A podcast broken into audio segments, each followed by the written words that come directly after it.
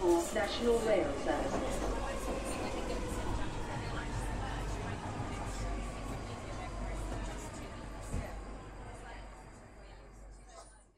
Bine te-am regăsit în stația Londra. Eu sunt Manuel Cheța de la manuelcheța.ro și tu asculti podcastul Un român în Londra. De data aceasta suntem la episodul 25, unde vorbim despre Paște și despre munca în IT în UK. Și înainte să intrăm în știrile de la Evening Standard, o să am ceva comentarii de făcut și după care continuăm cu știrile astea. În mod normal, trebuia să am uh, episodul înregistrat în data de 15 aprilie, adică sâmbătă și, dar fiindcă am avut un weekend prelungit, am profitat și am făcut înregistrările luni seara, adică pe 17 aprilie. Pentru cine nu știe, și în firmele în care se respectă lucrurile astea, Bank Holidays au fost vineri și luni. Vineri însemnând uh, data de 14 aprilie și luni data de 17 aprilie. Practic, la noi în firmă, noi am primit un uh, weekend de extins, ca să zic așa. A trebuit să facem, bineînțeles, muncă extra înainte ca să acoperim zilele astea două pe care le-am, uh, le-am primit libere, ca să fie totul în, în regulă. Așadar, să-i dăm drumul episodul numărul 25 al podcastului Un român în Londra. După cum bine știi, a fost Paștele. Uh, probabil Paște după cum l-au sărbătorit aici. Ideea este că cel puțin în, anumite, în anumite sărbători, se dă bank holidays sau anumite zile libere. Nu știu dacă la toate firmele se întâmplă așa, însă la destul de multe firme am văzut că în Londra se întâmplă să îți ofere aceste zile libere.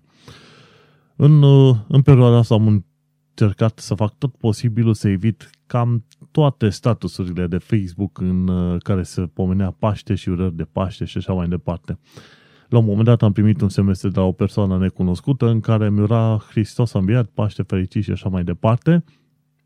Un lucru drăguț de altfel, dar uh, nu știu de la cine ar fi fost ăla. Și e destul de trist, ca să zicem așa, dacă noi nu ne cunoaștem sau dacă vorbim doar o dată pe an când ne trimitem un SMS, poate n-ar trebui să ne trimitem nici măcar acel SMS, nu? Uh, și, în mod normal, în perioada Paștelui sunt două grupuri de oameni. Cei care sărbătoresc și urează tuturor la Paște fericit și cei care nu sărbătoresc și atunci le dau în cap celorlalți care urează Paște fericit tuturor din jur. Am preferat să stau deoparte, nici să laud Paștele, nici să-i dau cu băta în cap și așa mai departe, pentru, pentru mine sărbătoarea asta însemnătate zero. Dincolo de faptul că am primit niște zile libere, un weekend extins, pentru mine Paștele nu înseamnă nimic altceva, absolut nimic altceva. Și Bineînțeles că uh, apar discuții de genul dacă tu nu ții Paștele, înseamnă că te consideri ființă superioară sau ceva, și ceea ce este fals. Fie că ții o sărbătoare, fie că nu ții o sărbătoare, fie că ții la tradiții, fie că nu ții la tradiții, este treaba ta personală atâta timp cât nu te întinzi cu, să zicem, să te baci cu preșul tău peste preșul altuia și începi să îți impui anumite puncte de vedere. Până una alta, dacă anumiți oameni au vrut să se simte bine de Paște, problema lor, s-au dus, s-au îmbătat, au mâncat, au umblat cu colebilul la centură ca să fie ultra mega pregătiți și așa mai departe. Este o istorie care se repetă an de an și așa că nu mă pasionează foarte mult și nici nu mă impresionează, ca să zic. Și de aia am ignorat practic aproape tot ce se discută de, de Paște. Și am reușit să termin uh, de citit o carte la care am stat ceva timp, așa că am petrecut weekendul ăsta într-un mod foarte productiv. În afară de faptul că am urmărit o tonă de filme pe Netflix. Bineînțeles, discuția despre Paște poate continua și în uh, registrul uh, următor, în sensul că orice fel de idee poate fi supus criticii și, bineînțeles, inclusiv religia de orice fel, fie ea ortodoxă, catolică, musulmană și așa, poate fi supusă criticii și poate fi pusă sub lupă și luată și combătută argument cu argument. Însă nu facem treaba asta aici, nu suntem la un podcast de sceptici și nici la un podcast religios sau antireligios, ci la un podcast mai mult despre chestiuni sociale și politice. Și bineînțeles cu comentariile mele absolut personale. Uh, ca de fiecare dată, sursa mea principală de știri este Evening Standard. Nu este, să zicem, 100% cea mai obiectivă sursă, însă este o sursă care este destul de credibilă, deși în spatele ei are un oligarh rus pe numele lui Lebedev și nu mai știu cum îl mai cheamă. În fine, bravo lui, felicitări. Atâta timp cât uh, jurnaliștii în sine sunt lăsați să scrie articole cât de cât uh, echilibrate, mergem mai departe și nu, nu ne batem capul prea mult, pentru că fiecare publicație are undeva un uh, pol, un interes. Mergem mai departe. De la Evening Standard, luni, pe 10 aprilie 2017, am avut vreo două, trei știri. Una dintre ele a fost, bineînțeles, știrea cea mai mare, în care uh, polițistul Keith Palmer a fost uh, dus la înmormântare. Și înmormântarea a avut loc la Southwark Cathedral și polițistul nostru avea 48 de ani când a fost uh, omorât de către Khalid Masud, teroristul de 52 de ani. Și a fost o procesiune destul de mare, au venit mii de oameni, l-au condus pe om pe ultimul, uh, pe ultimul drum și în, uh, în articol spune Londoners lined the streets to honor officer who died defending democracy. Și, nu, din punctul meu de vedere a fost o moarte cât se poate de idiotă și e un mod foarte, să zicem, uh, rușinos în care să ajungi să mori, să fii înjunghiat de un terorist, dar uh, este un lucru care se întâmplă pentru că viața nu este film, ci viața bate filmul și atunci când e vorba să fie fie uh, tâmpită, fie ridicolă, fie absurdă, viața reușește să, să, să întreacă orice fel de măsură, ca să zicem așa. No, omul nostru a murit, a fost sărbătorit ca erou, nu știu acum cât de mult să fie sărbătorită ca erou, mai degrabă i-aș fi considerat mai mult eroi pe uh, cei care fac, făceau parte din garda personală a unui ministru care l-au împușcat pe individul ăsta, după ce a reușit să-l înjungă pe polițist.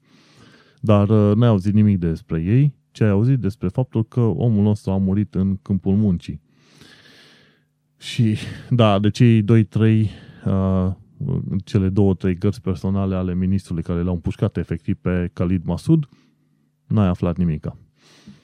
Și, nu, mi s-a părut că anumite chestiuni au fost uh, raportate disproporționat. Da, el e rău, dar ce te faci cu oamenii care, cu polițistii care au văzut mașina din timp și au tras. Au fost niște focuri de armă trase dinainte ca individul să oprească mașina, că tocmai de aia individul a, a intrat cu mașina în uh, gardul uh, Palatului Westminster, pentru că niște polițiști văzuseră deja ce, că individul a trecut pe trotuar și a tras, au tras în direcția lui.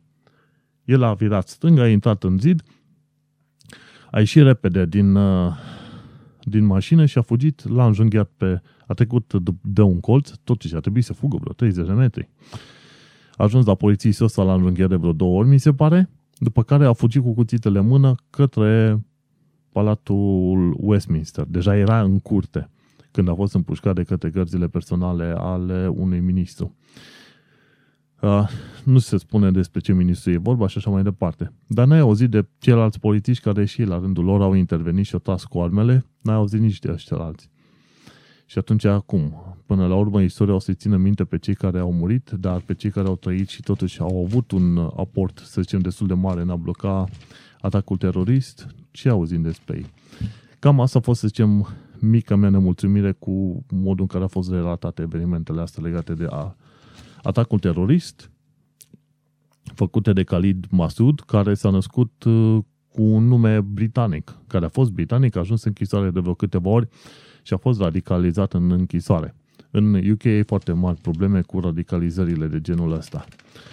În fine, e bine că există polițistul acolo, chiar și pentru că, pentru simplu motiv că a întârziat uh, uh, individul ăsta să ajungă în uh, castel și atunci, bineînțeles, în contextul ăsta și moartea lui înseamnă extrem de mult. Și e un lucru trist. Să nu uităm că am aflat săptămâna trecută că românca Andreea Crista a murit după ce a fost lovită de mașina individului ăluia și aruncată peste pod chiar uh, lângă Westminster acolo. Și atunci aia mi se pare iarăși o tragedie destul de mare. Dacă te-ai fi așteptat ca polițistul să moară în câmpul muncii, pentru că până la urmă mai devreme să mai târziu că mai ar fi datoria lui în asemenea cazuri, nu te-ai fi așteptat ca un civil oarecare mergând pe pod să fie victima unui asemenea atac, nu? Bun, mergem mai departe la a doua știre de luni. Și este vorba de faptul că se caută tot mai mulți oameni care să se angajeze în servicii de îngrijire a bătrânilor. Și zice, articolul zice, encouraging more people to care. Și este vorba că în fiecare an 434.000 de uh, oameni sta, încep un job nou în uh, acest domeniu al îngrijirii bătrânilor. Dar mulți dintre ei pleacă. Pentru că, bineînțeles, uh, se duc la alte firme care să le plătească mai bine, ori, bineînțeles, nu le plac condițiile de lucru. Și se pare că în fiecare zi se pot găsi vreo 84.000 de joburi libere de îngrijitori pentru bătrâni. Bineînțeles, britanicul este mult prea mândru ca să facă asemenea joburi și joburile astea sunt umplute de către imigranți. Uh, chestie care nu se, nu se prea știe. Chiar urmăream la un moment dat un canal al unei britanice și care la un moment dat zice mă, până în urmă cu 50-70 de ani de zile, nu exista nevoia aia de, de a avea niște îngrijitori de bătrâni. De ce? Pentru că familiile stăteau toate împreună. Dar cum s-au dezvoltat mai mult orașele și cum tinerii au plecat de la casa părintească și s-au dus la oraș să lucreze, bătrânii au rămas cumva în grija nimănui. Și atunci statul are grijă de bătrâni prin diferite firme și Bineînțeles, pe britanici nu o să-i vezi să se ducă să spele bătrânii la fund și se găsesc să lucreze imigranții. Și în acest mod, uite că s-au inventat practic joburi noi, tocmai prin golul uh, sau prin deplasarea asta a tinerilor către orașe. Și că prin 2035 uh, circa, circa 1,7 milioane de uh, britanici vor avea vârste de peste 85 de ani. Deci să, să ai vârstă de 85 de ani deja înseamnă că ai avut o viață extrem de bună, știi? Și vor avea nevoie să fie internați într-un azil în care să fie, să fie cineva acolo în permanență uh, pentru ei, știi? Și a spus că foarte mulți oameni nu sunt atrași de către aceste joburi pentru că, bineînțeles, nu prea ai unde să crești. Hai. Și atunci Nicky Chesworth, care a scris articolul ăsta, spune că a, jumătate din oamenii care se angajează ca îngrijitori pleacă în decursul unui an și multe roluri, multe joburi trebuie umplute sau acoperite. Treaba este că contează și modul în care expui problemele astea. Cu alte cuvinte, a, joburile de genul ăsta ar fi bune pentru început și pentru anumite tipuri de oameni, ca să te învețe cum să relaționezi cu oamenii din jurul tău. Și atunci, la un moment dat, o anumită firmă de aziluri sau așa mai departe a reușit să schimbe mesajul și a spus, uite, angajează-te la noi ca să înveți cum să relaționezi mai bine cu oamenii, ca mai apoi să poți accesa un job de leadership și au reușit să mărească numărul de înscrieri cu 330%, ceea ce e foarte deștept. Pentru anumiți oameni sau pentru anumite etape ale vieții, bineînțeles, merită să îți să intri și să faci anumite tipuri de joburi. Nu? De exemplu, termin liceul, bineînțeles că nu o să ai prea multe locuri unde să te duci să te angajezi dacă nu faci o facultate, știi? Și atunci începi supermarketuri, burger flipper, la McDonald's sau cine știe ce alte chestii și faci. Important e că acolo unde te duci să faci, în funcție de rolul pe care îl faci, asta e uh, munca trebuie realizată cu drag și cu respect față de ceilalți din jur, pentru că atunci când îți faci munca bine, oamenii te vor ține minte mai devreme sau mai târziu, vei avea ocazia să mergi și în locuri mai, mai, uh, mai bune. Și în contextul ăsta trebuie să te uiți la cât de mult te poți întinde. Dacă nu te poți întinde prea, prea mult, asta este. Învață să accepti și să te bucuri de jobul pe care l-ai avut. Și eu am avut, eu am început munca unde? La șantier. Prin 2003, toamna, nici nu termina, terminasem liceul de câteva luni de zile. Și am lucrat pe șantier în vremea lui noiembrie, noiembrie când în Brașov încercai să dai cu tânacopul în pământ și simțeai că se rupe tânacopul în două. Practic dimineața, când începeam noi munca, era beton, era, pământul era ca betonul de tare. Nu puteai face multă treabă pe acolo.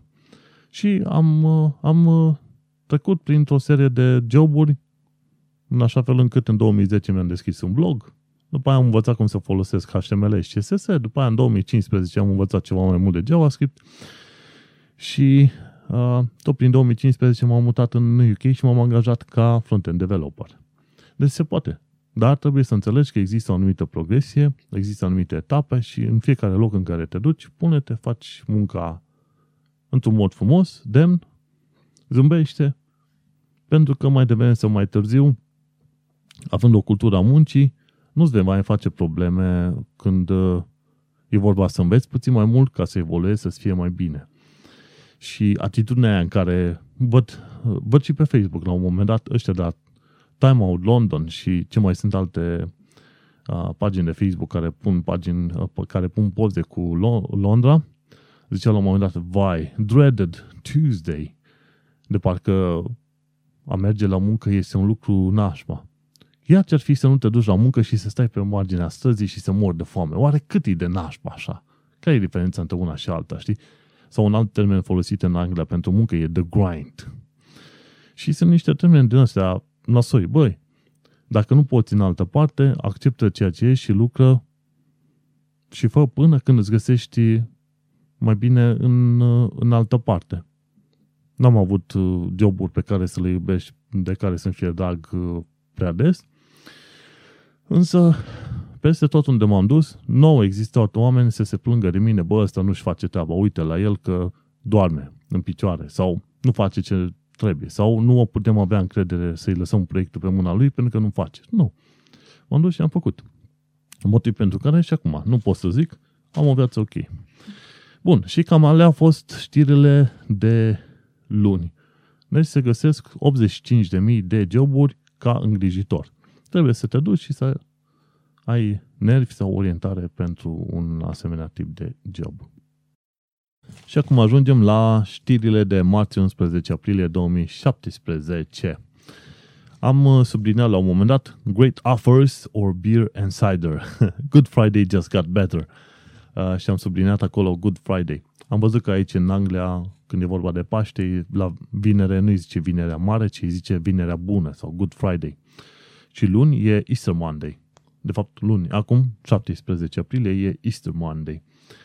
E o diferență, pentru că aici în Anglia nu este ortodoxism, este biserica anglicană, ceva de genul ăsta. Nu știu dacă are vreo legătură cu cea catolică sau nu. În fine, ideea este că, bineînțeles, e o ocazie foarte bună pentru mulți oameni în perioada asta să meargă să se îmbete.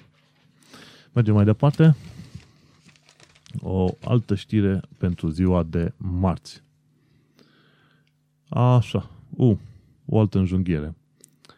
Și am niște comentarii pe linia asta. Și un tinerel până în două, care e undeva între 20 și 30 de ani, a fost în, în, înjunghiat în zona uh, Plumstead, la ora 4 și 30 după masa, în ziua de luni, 10 aprilie. Și toată chestia asta s-a întâmplat în Bournemouth Road.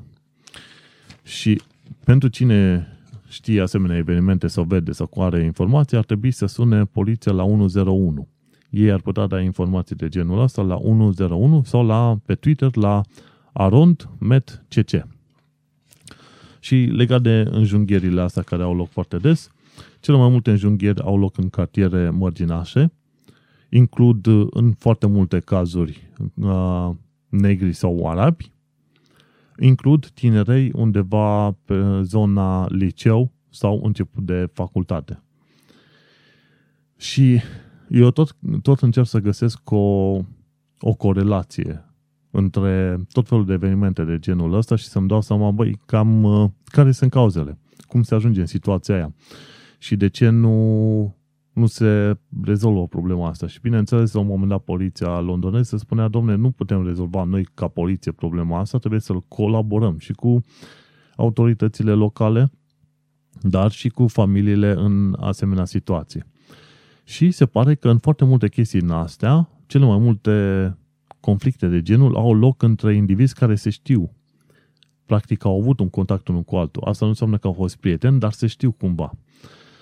Și tocmai de aceea vei afli că după o săptămână sau două, cei care au înjunghiat pe careva sau au omorât, uh, sunt prinși. De ce? Pentru că cele mai multe asemenea atacuri, peste 95-99%,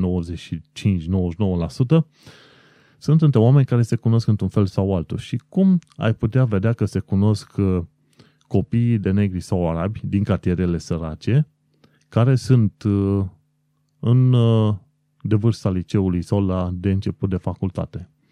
Cum ai putea să se cunoască ăștia? Ei, bine, în destule cazuri există găști de cartier care se duc pe la școli și încearcă să recruteze tinerei din școală pentru a își da, pentru a da mai departe, cum îi zice, drogurile.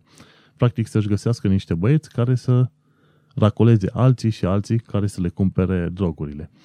Și mai devreme sau mai târziu, în asemenea conflicte, bineînțeles, apar neînțelegeri între ăștia și mai devreme sau mai târziu cumva se ceartă între ei și se înjunghe. Nu înseamnă că întotdeauna legat de droguri, dar gășile de cartier și faptul că, într-un fel sau altul, au acces la copiii de la școală, duc la asemenea situații nasoale în Londra. Uh, de curând ziceam, și în Evening Standard am citit, în Londra sunt 181 de găști de cartier.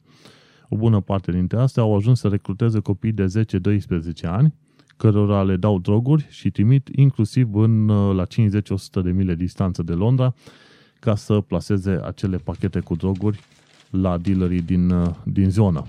Deci situația este destul de gravă. Mergem mai departe la alte știri.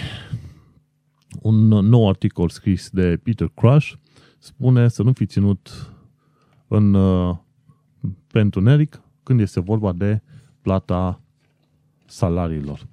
Și vorba, e vorba de situația în care vrei să te angajezi. În, în anumite circunstanțe, tu nu știi cam care e salariul pe care o să-l primești. În principiu, în uh, joburile de la birou, da?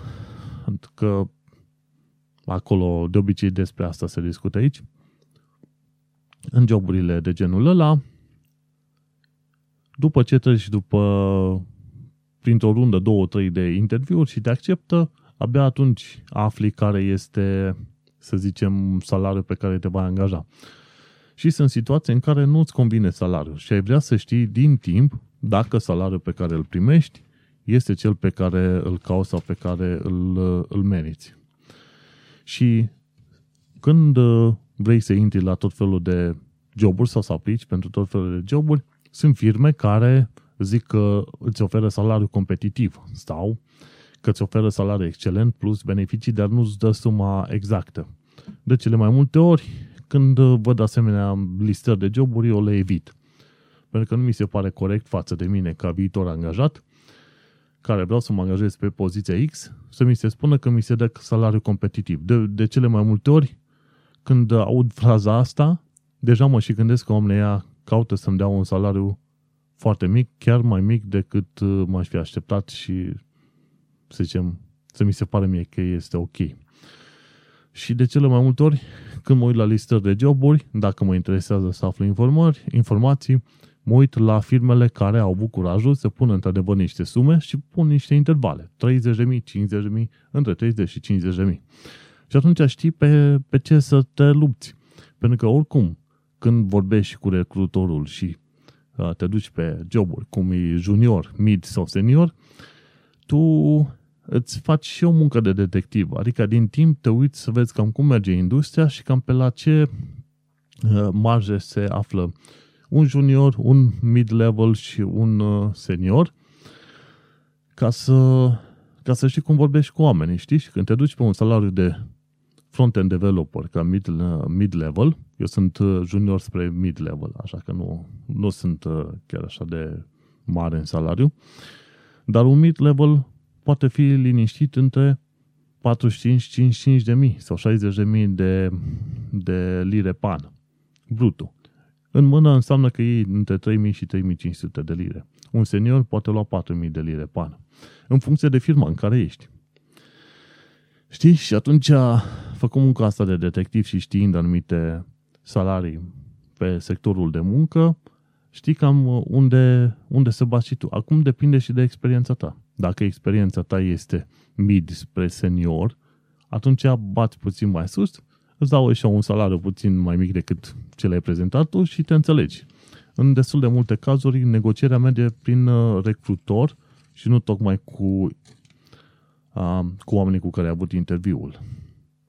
În articolul prezentat de uh, Nicky Chesworth, ca să afli cât ce salariu se primesc în anumite industrii, trebuie să te duci pe site-uri ca uh, benchmarkmypay.co.uk sau emolument.co.uk sau uh, te mai poți duce pe site-uri ca read.co.uk slash average liniuțe salary sau te mai poți duce pe alte site-uri cum ar fi cwjobs.co.uk slash salary checker și salary calculator.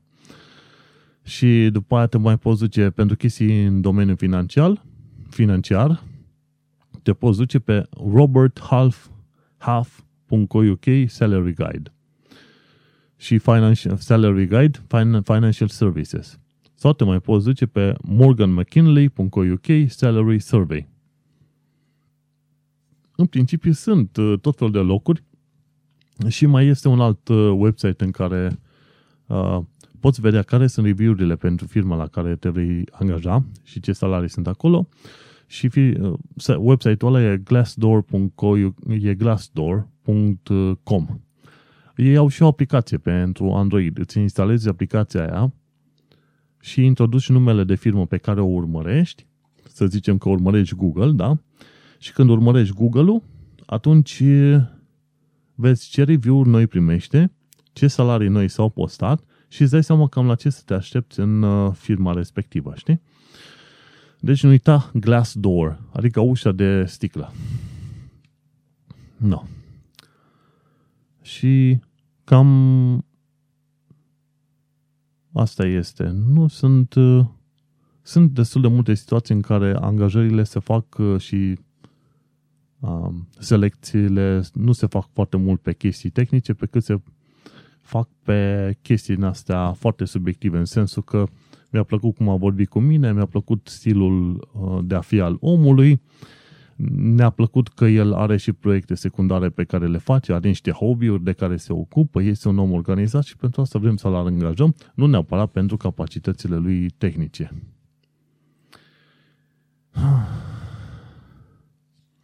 Și bineînțeles, poți să suni și la recrutorul care se ocupă de o firmă ca să încep să cer și salariile, detalii despre salariile respective.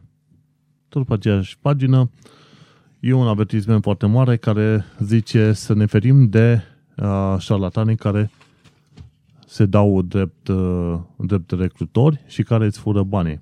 De cele mai multe ori îți vei da seama că este vorba de un șarlatan dacă uh, uh, pentru a-ți uh, asigura un job, îți cere niște bani înainte. Adică să plătești 400 de lire ca ei să țină jobul ăla deschis pentru tine. Aia e caz clar de fraudă.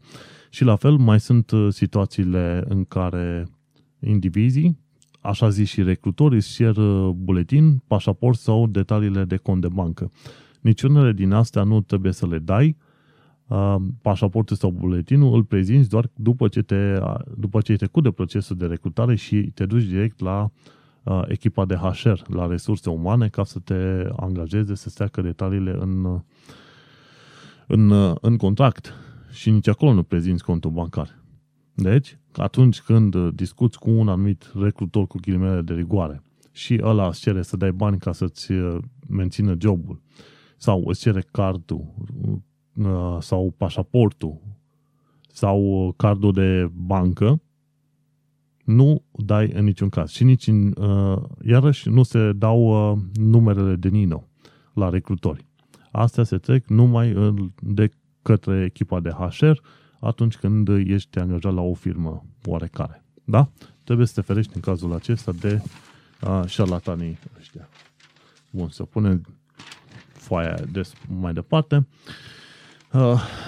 și aflăm iarăși un lucru foarte frumos ce se întâmplă în Londra și anume faptul că biblioteca, biblioteca britanică uh, primește o extensie de 100.000 de picioare pătrate. 100.000 de picioare pătrate ar fi undeva la câteva sute, câteva sute de metri pătrați efectiv greșit, este vorba de 9200 și ceva de metri pătrați, adică un spațiu destul de mare. Arhitectul Richard Rogers este cel care conduce planul acesta și toată extensia asta va costa câteva milioane de lire pentru a transforma London Knowledge Quarter. Și este vorba că ei ce vor face? Vor face ca zona respectivă din uh, British, uh, British Library sau Biblioteca Britanică să aibă un uh, institut Alan Turing care să fie puțin mărit și care să fie mai ușor de, mai, mai ușor de accesat. Și vor ca să faciliteze modul în care se vor face călătoriile uh, cu elevii în acele zone. Și bineînțeles, ei vor să facă și zone speciale pentru firme, cum ar fi, de exemplu, Starbucks, ca să își poată deschide acolo sedii în ceea ce se numește acum Knowledge Quarter.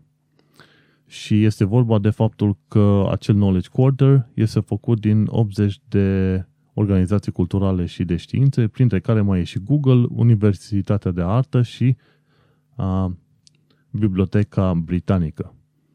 Ceea ce îmi place este că în următoarele 18 luni proiectul va fi demarat și uh, ministrul culturii, Karen Bradley, spunea că Biblioteca Britanică e una dintre cele mai bune instituții culturale și are o colecție foarte mare de, uh, de documente și de cărți care ajută la îmbunătățirea sau îmbogățirea cunoștințelor. Și este un lucru bun, pentru că în loc să investești în uh, catedrale și așa mai departe, investești în mărirea unei biblioteci naționale, ceea ce este un lucru foarte frumos. Asta ca să facem o comparație între România și Marea Britanie. Bun, trecem acum la știrile de miercuri.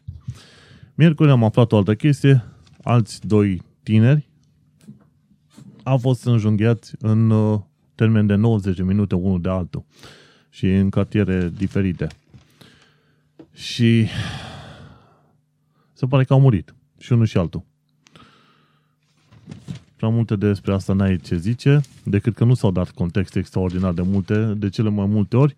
Nu se spune, de exemplu, a, ce background sau ce au reușit să mai afle. Probabil că toate chestiile astea sunt partea unor dosare care se investigează și nu putem să le aflăm. Practic, cum se ajunge ca X să-l cunoască pe Y și Y să-l înjunghe pe X. Dar, la fel, se potrivește profilul.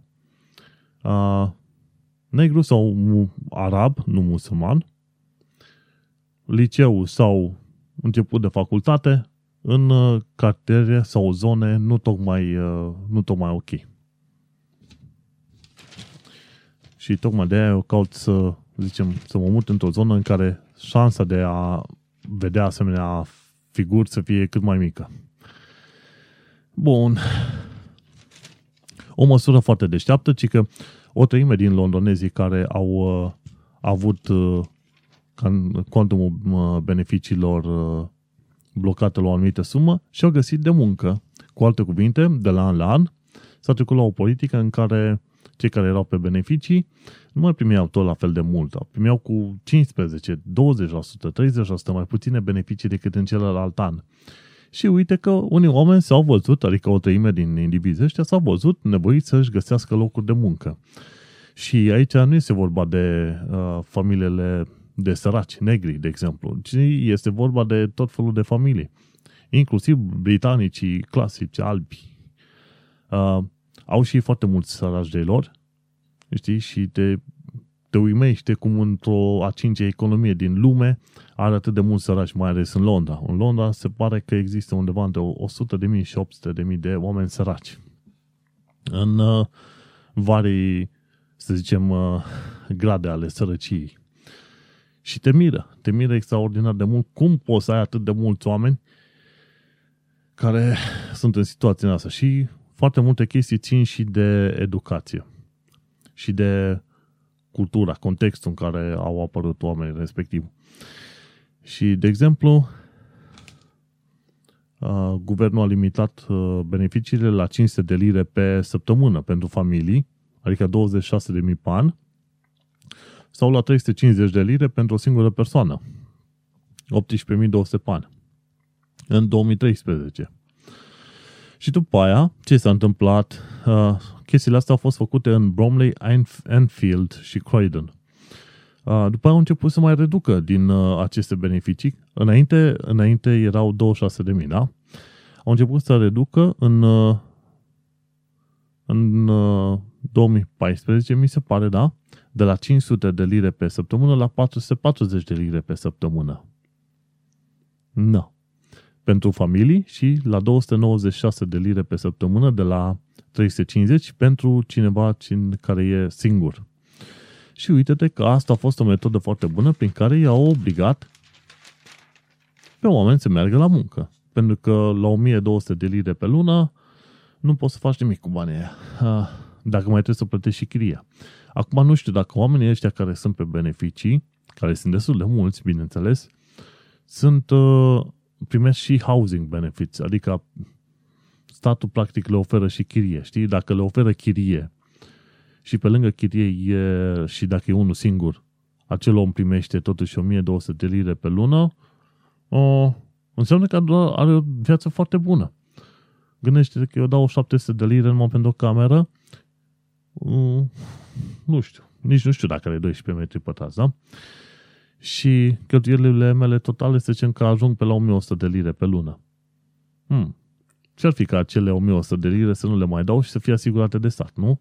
Și după care să mai dea statul iarăși încă, o, încă 1000 de lire pe lună. Practic, oamenii ăia nu mai sunt săraci. Oamenii o duc mai bine decât o bună parte din oamenii muncitori din Londra. Hai să mergem la știrile de joi.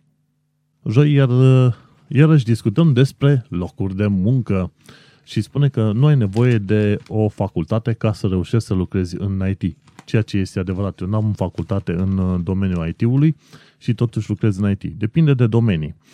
Pentru că, de exemplu, discut, uh, mai stau la o cafea cu băieții de la echipa de Hybris, care lucrează pe Java în special, și discutăm de anumiți algoritmi și alte chestii, lucruri pe care în JavaScript, să zicem, încerc să le replic sau să le construiesc acum și să le descoper cum ar veni și îi zic, păi stai, că noi am învățat algoritmii ăștia și chestiile astea în facultate. Deci facultățile sunt și alea bune la ceva, pentru că la un moment dat te pregătesc cel puțin la, la mod de gândire. Te învață să gândești într-un anumit stil ca să fii un uh, bun programator junior, da? Pentru că nu poți să zici că ești mare brânză de programator după ce termini facultatea. Depinde de ce ai făcut. Știi că sunt mulți care lucrează de acasă și atunci ei învață foarte bine. Dar uh, în cazul, uh, în cazul colegilor, colegilor ce am discutat, ei au spus, măi, uite, noi am învățat asta la facultate și ne-a ajutat. Dar, dacă intri pe front-end developer, unde HTML, CSS și JavaScript, acolo nu ai nevoie de facultate, ce ai nevoie de puțină voință și atunci la un moment dat poți să înveți. Că ești băiat, fată, tânăr, bătrân, la un moment dat începi să și înveți. Bineînțeles, cu ceva uh, voință. Și articolul uh, scris de către Nicky Chesworth, tot Nicky Chesworth, legat de muncă, în uh, joi 13 aprilie 2017, spune că cei care au uh, terminat facultățile de știința calculatoarelor sunt ultimii când este vorba de cei care sunt angajați în IT. Se pare că doar unul din 10 asemenea absolvenți sunt angajați. Și firmele se uită mai mult nu numai la chestii tehnice, ci se uită și la, la chestiuni sociale sau cum, cum te potrivești tu în echipele în care vrei să te angajezi. Și a spus că o altă problemă când e vorba de angajare este că tinerii care termină facultățile acum nu sunt pregătiți pentru a fi angajați în uh, firme pe domeniul pe care l-au terminat ei. Și a spus că în afară de asta că nu sunt pregătiți, le mai trebuie și angajatorii să uite și la people skills, nu atât de mult la chestiuni tehnice, știi? Și ceea ce spune ei acolo zice uh, soft skills sunt uh, vitale, uh, noi preferăm mai mult un geek și nu un nerd. E ca pentru cei care se uită la Big Bang Theory, noi preferăm un Leonard și nu un Sheldon.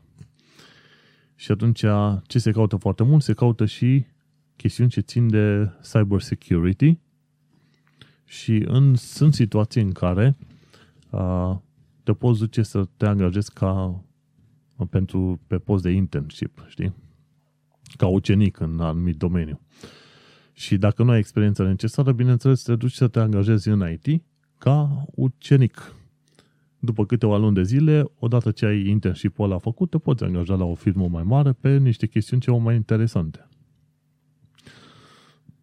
No, și ce se mai spune e că mai au nevoie și de creatori de robot, au nevoie de oameni care lucrează în cyber security și uh, engine, machine engine, ingineri în uh, machine learning.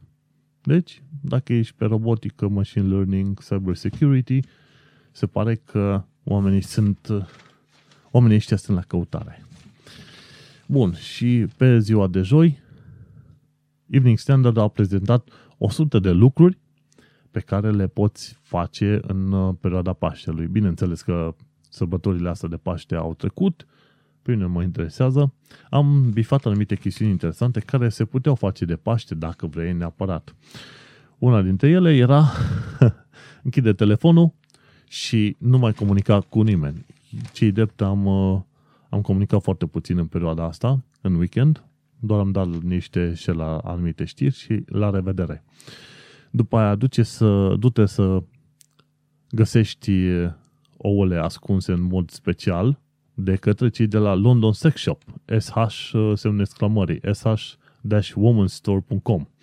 Deci ei au ascuns, băieții ăștia au ascuns niște ouă și tu trebuia să le găsești dacă vrei să participi la jocul respectiv. La numărul 13 Uh, sâmbătă, dacă vrei, te puteai uita pe BBC la noul episod de la Doctor Who, la numărul 19. Au 100 de chestii recomandate, da? La numărul 19 te puteai duce la o grădină japoneză în Broadgate Plaza. Foarte frumos el. Mergem mai departe. Ce mai recomandau oamenii noștri? Oamenii noștri mai recomandau la numărul 45 uh, să te duci pe la British Museum ca să faci un treasure hunt la britishmuseum.org. După aia, la numărul 48, te puteai duce să vezi niște jellyfish la London Aquarium. E visitsealife.com. La numărul 50, te puteai duce în uh, Alice în țara minunilor, uh, și asta era unde? A, da, la Waterloo, la The Vaults, thevaults.london. Dacă vrei să faci treaba asta. A, ce mai puteai face? La 84, cine era singur și își căuta pereche, se putea duce la Kensington Roof Gardens. Și ca să afli mai multe informații, te puteai duce pe virginlimitededition.com într-adevăr limited edition. La numărul 95 ai putea să mănânci un ou de struț la restaurantul Fiorentine din South Bank. Și se pare că un singur ou ajunge pentru șase oameni. Te poți duce ca să afli mai multe informații pe florentinrestaurant.co.uk și la 99 cei care sunt fani ABBA se puteau duce la Tufnell Park și unde puteai asculta marile hituri de genul Gimme, Gimme, Gimme. Și cam asta e. Restul nu mi s-a părut relevant, așa că nici n-am pomenit de ele. Dar cam asta, asta, cam asta a fost joi când uh, Evening Standard recomanda oamenilor să facă 100 de chestii interesante în perioada Paștelui. Ce am putut face eu interesant a fost să stau acasă, să mă uit la filme și să citesc cărți. Am și așa o serie de cărți și în telefon și cărți fizice pe care trebuie să le termin. Și mai am și cărți în, uh, în calculator. Așadar, chiar dacă îmi pică internetul, cred că un an de zile de acum încolo tot am ce citi. Mergem mai departe, hai să vedem pe ziua de vineri. Ziua de vineri, cum n-am ieșit în oraș, am urmărit câteva știri de pe Evening Standard, direct de pe internet. Și am aflat că anumiți copii dintr-o școală din uh, nordul Londrei au trebuit în perioada lui ianuarie 2017 să se îmbrace mai gros la școală, pentru că școala respectivă vrea să economisească bani când, când era vorba de plata facturii la încălzire. Deci se pare că asemenea chestii se întâmplă și în, și în țări mai bogate, nu numai în România. Și pe mine mă, mă mire extraordinar de mult la un PIB atât de mare, de unde sunt atât de multe tăieri de, de fonduri. Tăieri de la educație, tăieri de la uh, judecătorie magistrați, tăieri de la poliție, tăieri de la transporturi, tăieri de la... Uh, ce mai era, mă, frate? De la sănătate.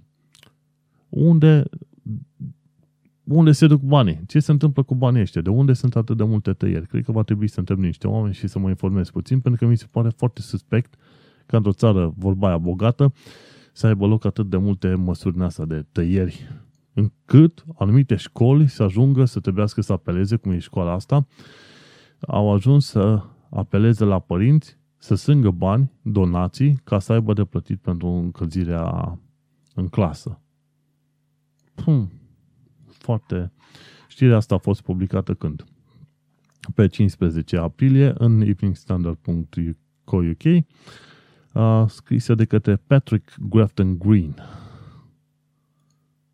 foarte, foarte, foarte ciudat. Deci nu se întâmplă numai în România chestia asta, se întâmplă și în UK. Mergem mai departe. Uh, ce s-a întâmplat? Uite că în uh, chiar tocmai de vinerea bună, Good Friday sau de vinerea mare, doi oameni au fost înjunghiați în jurul orei 4 și 30. În uh, zona Tulse Hill, nu știu exact unde e zona aia. Adevărul e în zona Lambeth. Hmm, Lambeth, Lambeth. Ar trebui să fie undeva mai în sudul Londrei. În fine. Se pare că s-au certat sau nu junghiat unii cu alții. Ideea e că asemenea chestiuni apar destul de des. Sunt raportate destul de des. Și tot așa, tot în zone din astea nu prea, nu prea simpatice, știi? Bun, mergem mai departe o altă știre, aflăm că la King, King, King's Cross Station, King's Cross Station, sâmbătă, duminică pe 16 aprilie, am putut vedea, bineînțeles, eu m-am uitat numai pe internet, m-am dus până acolo, am putut vedea un dita mai, o dită mai locomotivă din ciocolată. Și e vorba de Thomas The Tank Engine. Ok? E vorba de locomotiva aia cu față vorbitoare, da? Și au făcut dintr-o sută și ceva de kilograme de ciocolată, au reușit să ridice o locomotivă înaltă de aproape 2 metri. Da, 140 de kilograme de, de ciocolată în total. Ui, ce aș fi vrut să muși din locomotiva aia? Da, acum urmăresc. Și că le-a fost cel mai greu să facă fața uh, fața locomotivei asta, lui, fața lui Thomas. Pentru că, bineînțeles, e destul de complexă. Acum, întrebarea mea, ce se întâmplă cu acea ciocolată? Că, din ce văd în videoul ăsta, e cam la 1 metru și 10 înălțime. Credeam că e 2 metri, de 1 metru și 10. 140 de kg de ciocolată. Mamă, de ce bine arată. Ei, de capul meu. Nu, hai că opresc video. foarte fain. Un lucru foarte simpatic. Mergem mai departe. Ce am mai aflat? A, așa. De la dezin.com, un website de arhitectură, am aflat că exista la un moment dat un plan de a crea un garden bridge peste Tamisa, practic un pod care să fie un pod uh, numai pentru pietoni, dar care să aibă grădini pe bandă rulantă. Tot podul în sine să fie de fapt o grădină uriașă. Și se pare că tot că proiectul respectiv ar fi trebuit să coste undeva peste 200 de milioane de lire. S-au plătit până acum vreo 46 de milioane de lire pentru tot felul de, de studii și teste și se pare că nu le convine pentru că mm, da, pentru că prețul îi se pare puțin prea mare. Podul în sine, cel puțin în uh, concept art ce arată pe aici, e destul de, e, e destul de simpatic.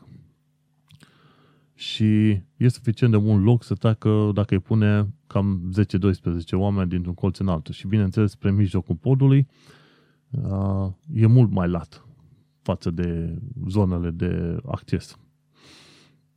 Un asemenea pod ar arăta fain, dar uh, se pare că mai mulți oameni din consiliile locale nu sunt de acord cu cheltuirea banilor pentru un asemenea pod, pentru că ei zic că ei ar trebui banii investiți în alte părți. Nu știu ce să zic. La câte tăieri de fonduri se văd în stânga și în dreapta, într-adevăr, un pod din ăsta extravagant poate că nu ar fi fost uh, bun, cine știe, s-au cheltuit 37 de milioane, încă 46 sunt în curs de a fi cheltuite și n-au ajuns foarte departe cu podul acesta. Îi privește, podul în sine ar fi arătat fain, dar gândește-te că la cât de multe tăieri de fonduri există pe toate liniile, probabil că au și ei dreptatea lor. Și cam asta cu știrile legate de Londra. Asta a fost o săptămână, să zicem, obișnuită cu excepția faptului că a fost Paștele. Și într-un mod interesant, n-am văzut nici pe BBC, nici prin alte părți pozele alea obișnuite pe care le vezi cu oamenii beți criță pe tot felul de website-uri. Se pare că acum de Paște oamenii au preferat să fie mai, mai cuminți. Chiar n-am nicio idee ce s-a întâmplat. În fine, acesta a fost uh, cel mai nou episod de podcast, episodul 25.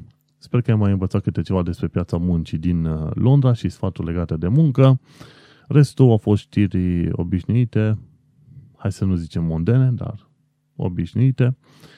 Sfaturi, reclamații și așa mai departe, știu unde să le trimiți. Eu sunt Manuel Cheța de la manuelcheța.ro și tu ai ascultat podcastul Un român în Londra. Pa! The next station is Balham. Change here for National Rail.